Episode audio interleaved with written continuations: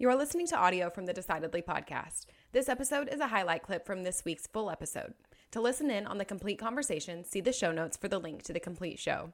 You can help us out by leaving us a five star review wherever you listen to podcasts. We appreciate every bit of your support. I'm Morgan McKittrick, your producer, and this is Decidedly.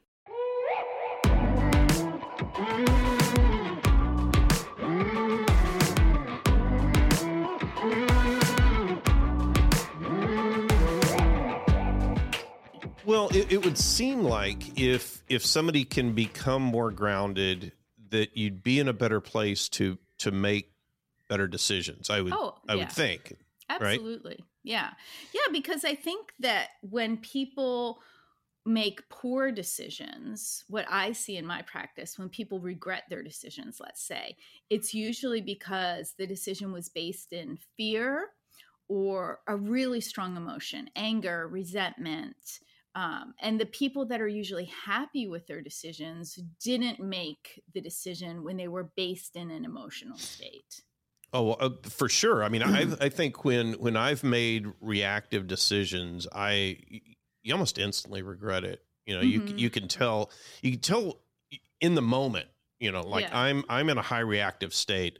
I am I'm doing something I am not going to be happy about. Mhm. You know, almost immediately after this event is over. I've been in that situation. I think we all have. it's not so much i think making a decision that is based in emotion as it is anytime emotions are guiding the decision making process we're less likely to make decisions that are aligned with our values Mhm. so it, it- not all emotional decisions are reactive um, yeah. but a reactive decision is almost always an emotional decision what else would i be reacting to right Yeah. but I could I could be depressed for a month and making decisions the whole time.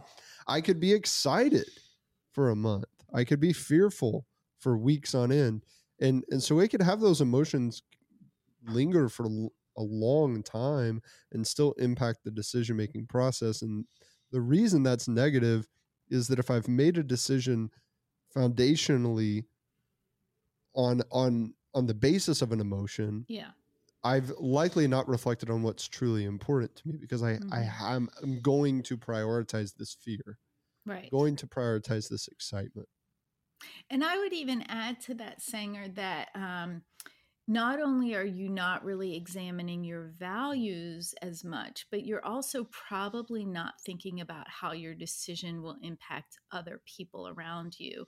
And certainly, that applies to everybody in all walks of life, but it especially applies to the things that I work on because I really work on relationships and connection. And so when people make reactive decisions or emotionally based decisions, they're really just thinking about their emotion or not even thinking about it. Their emotion is guiding them and they're not really thinking about the fallout. Like one of the examples that I see a lot in my practice is extramarital affairs. And in the moment, that seems really exciting and really attractive. And they you'd you'd be surprised, but so many people just don't think about the emotional fallout for all the people around them. They might think about how it would impact their spouse or their partner. They don't think about how it's going to impact their children or how it's going to impact their parents or their neighbors or their church or, you know, because that kind of thing, once it comes out, it affects all those people. It changes all the relationships. Um, but they're just making that poor decision out of the emotion in the moment. Mm. Oh, for sure. I had a I had a discussion with a friend of mine who was going through a divorce a few years ago, and he he was he was planning on getting divorced, and I said, "Well, here's something you should know: is that Mhm. your kids are. It's going to take them about." 10 years to 15 years to get over this Mm-hmm. uh, and they're they're not going to like you for a while Yeah.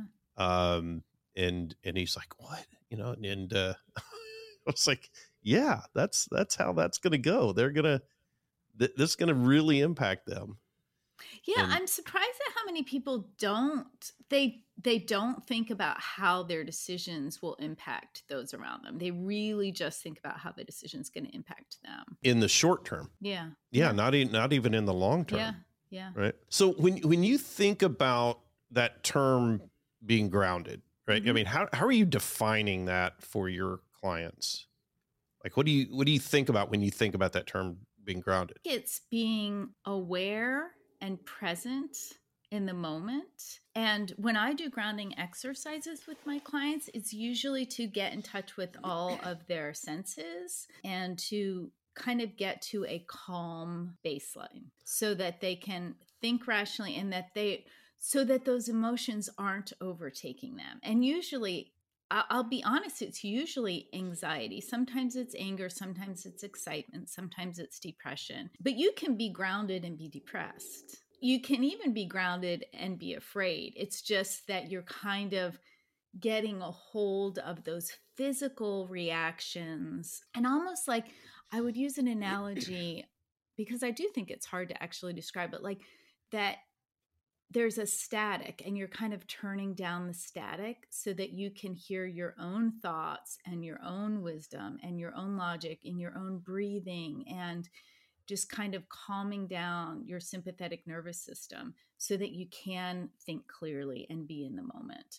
And so much we're we're we have so much stimuli around us that it's like background static all the time. So it's kind of turning down the static. How you, you made the comment somebody could be grounded and depressed, and my my initial re- I- I don't really understand enough about either one, maybe. Mhm, mhm. But uh, how how Let's can start with grounding. I mean, w- w- when I hear the term grounding, I think walking barefoot in my garden. yeah yeah yeah yeah and and so i mean for some people that that could be but so my favorite exercise for grounding to do really quickly with people when they feel a panic attack coming on sometimes i have people do jumping jacks because you can't you have to kind of focus a little bit on the coordination and you kind of have to stop focusing on going down that road of panic. It's to kind of bring you back to the present moment without distractions. And so, one of the other things I'll have people do, and sometimes not even when they're in a bad state, but just people who are overwhelmed, when they go on their walks, I say, you know, just smell. What do you smell? Do you smell laundry detergent? Sometimes when I'm walking through my neighborhood, I can smell from the vents the laundry. I live in Houston, Texas. There's always somebody got a brisket on the grill. I can always smell, you know, meat. You can smell laundry detergent on the street. You know why?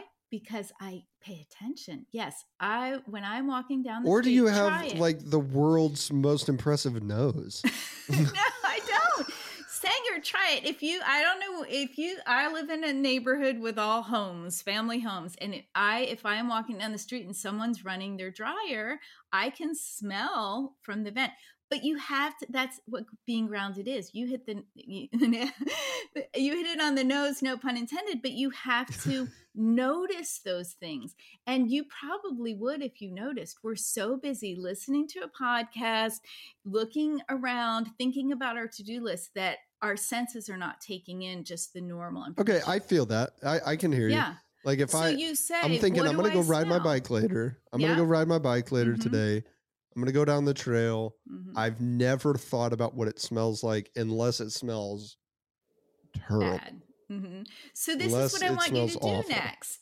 Think, say, okay, what do I smell? What do I hear? We don't even pay attention to the noises. I will hear the leaf blower, but I often don't hear the birds unless I say, okay, what do I hear right now? What do I feel? I feel a breeze. I feel the sun. I feel the wet grass. Reminding ourselves to be present. Mm-hmm. Okay. And we can do that best through our senses. So I tell people go from top to bottom. What do I see? What do I hear? What do I smell? I don't really taste anything on my walks, but you can do it other times. Uh, what do yeah? What do I feel? So you go through your five senses and you ask yourself, and that brings you to the present. And if you're really working on being right there in the present, you're not distracted by all those other things. What am I doing later? When's this deadline? Did I answer that email? What time do I have to pick up the kids? Am I feeling anxious? You're just focusing on the moment. And that's something we should all do every day for mental health, not just when we have to make a decision or when we're feeling anxious. So start at the head, Mhm. work down to the toes. What am I thinking? What am I seeing? What am I smelling? What am I tasting? I guess. Mhm. Um, what am I? What do feeling? I feel on my skin? Yeah. hmm See, Like, now you got me like, look at this, Kim. I'm so uncomfortable now because I'm like, I feel my. I feel Why are you this- uncomfortable? Because now it's like too many things that I'm thinking about. I'm like, this stupid little cord from my headphones is like on my forearm and my shirt. Oh, well, my shirt's on my neck and my chest and my and my abdomen and my shoulders. well, I, you remember when we we uh I don't We're talking I about want to Jeremy- ignore all these things. remember when Well, we were you talking don't about do Jeremy? it now, Sanger. You don't do it now. now I you're mean, supposed to be focusing. On yeah, I would different. not say this is the time to be grounded. I would. I hold on, hold on, hold my on. I'm I'm sorry. I'm smelling right now.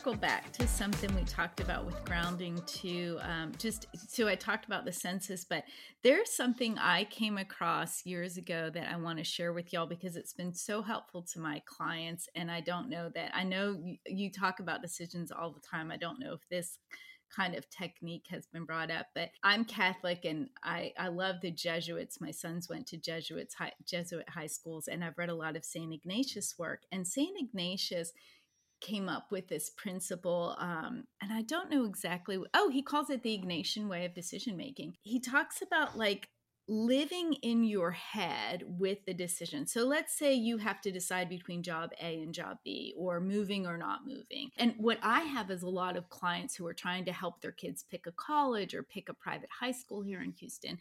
And so i tell them live for 24 hours as though you've made decision a and think about how that would impact. Go through your breakfast, go through your whole day as though you have made decision A and be in touch with all of your senses. How does it feel? What would it look like? What would it, maybe you don't know what it would smell like, but um, you think about how that feels through the day and do that. Try on the decision basically for a day or two, and then try on the other decision for a day or two and, and pay attention to how your body feels and how your mind feels. And my clients who go through that exercise, now granted, it takes a couple days. You can't make a quick decision this way, but big decisions like whether to move, whether to take a job, what college to go to, you can all you can take a couple days usually to do those. It's always becomes crystal clear to them as they sort of try on the decision, both decisions for a day. They can feel in their body and in their head which one is the better decision for them.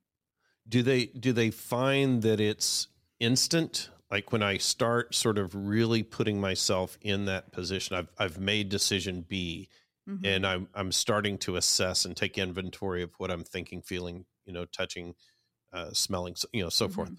Yeah. are they finding that that is an instant clarification of the appropriateness of the decision or do they finding they're, they're having to go back and keep reflecting on it or what I mean, the clients that I've done it, and I've done it myself, they usually know. Let's say they're deciding between um, buying a new house or staying in their current house, and they try on the decision first of if we move, if we move to this other house. They can usually tell by the end of that day, and they don't even need to try on the second decision. But I have Mhm. them do it anyway. I have them try on the second decision and give that the benefit of the doubt. But yeah, I mean, I usually think they know within a day or two. I don't think they know within 10 minutes. Yeah.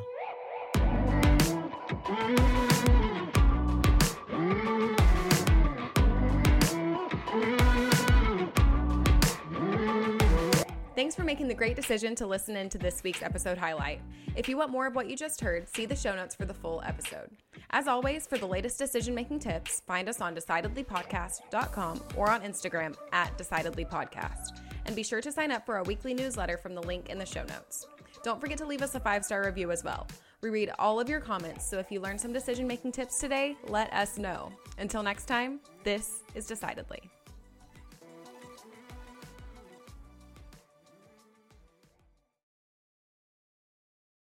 Insights, advice, and comments provided by Sean Smith, Sanger Smith, and speakers identified as part of the Decidedly podcast should not be considered recommendations. Speakers not identified as members of Decidedly are expressing their opinion, and their statements should not be construed as reflecting the views of the Decidedly team.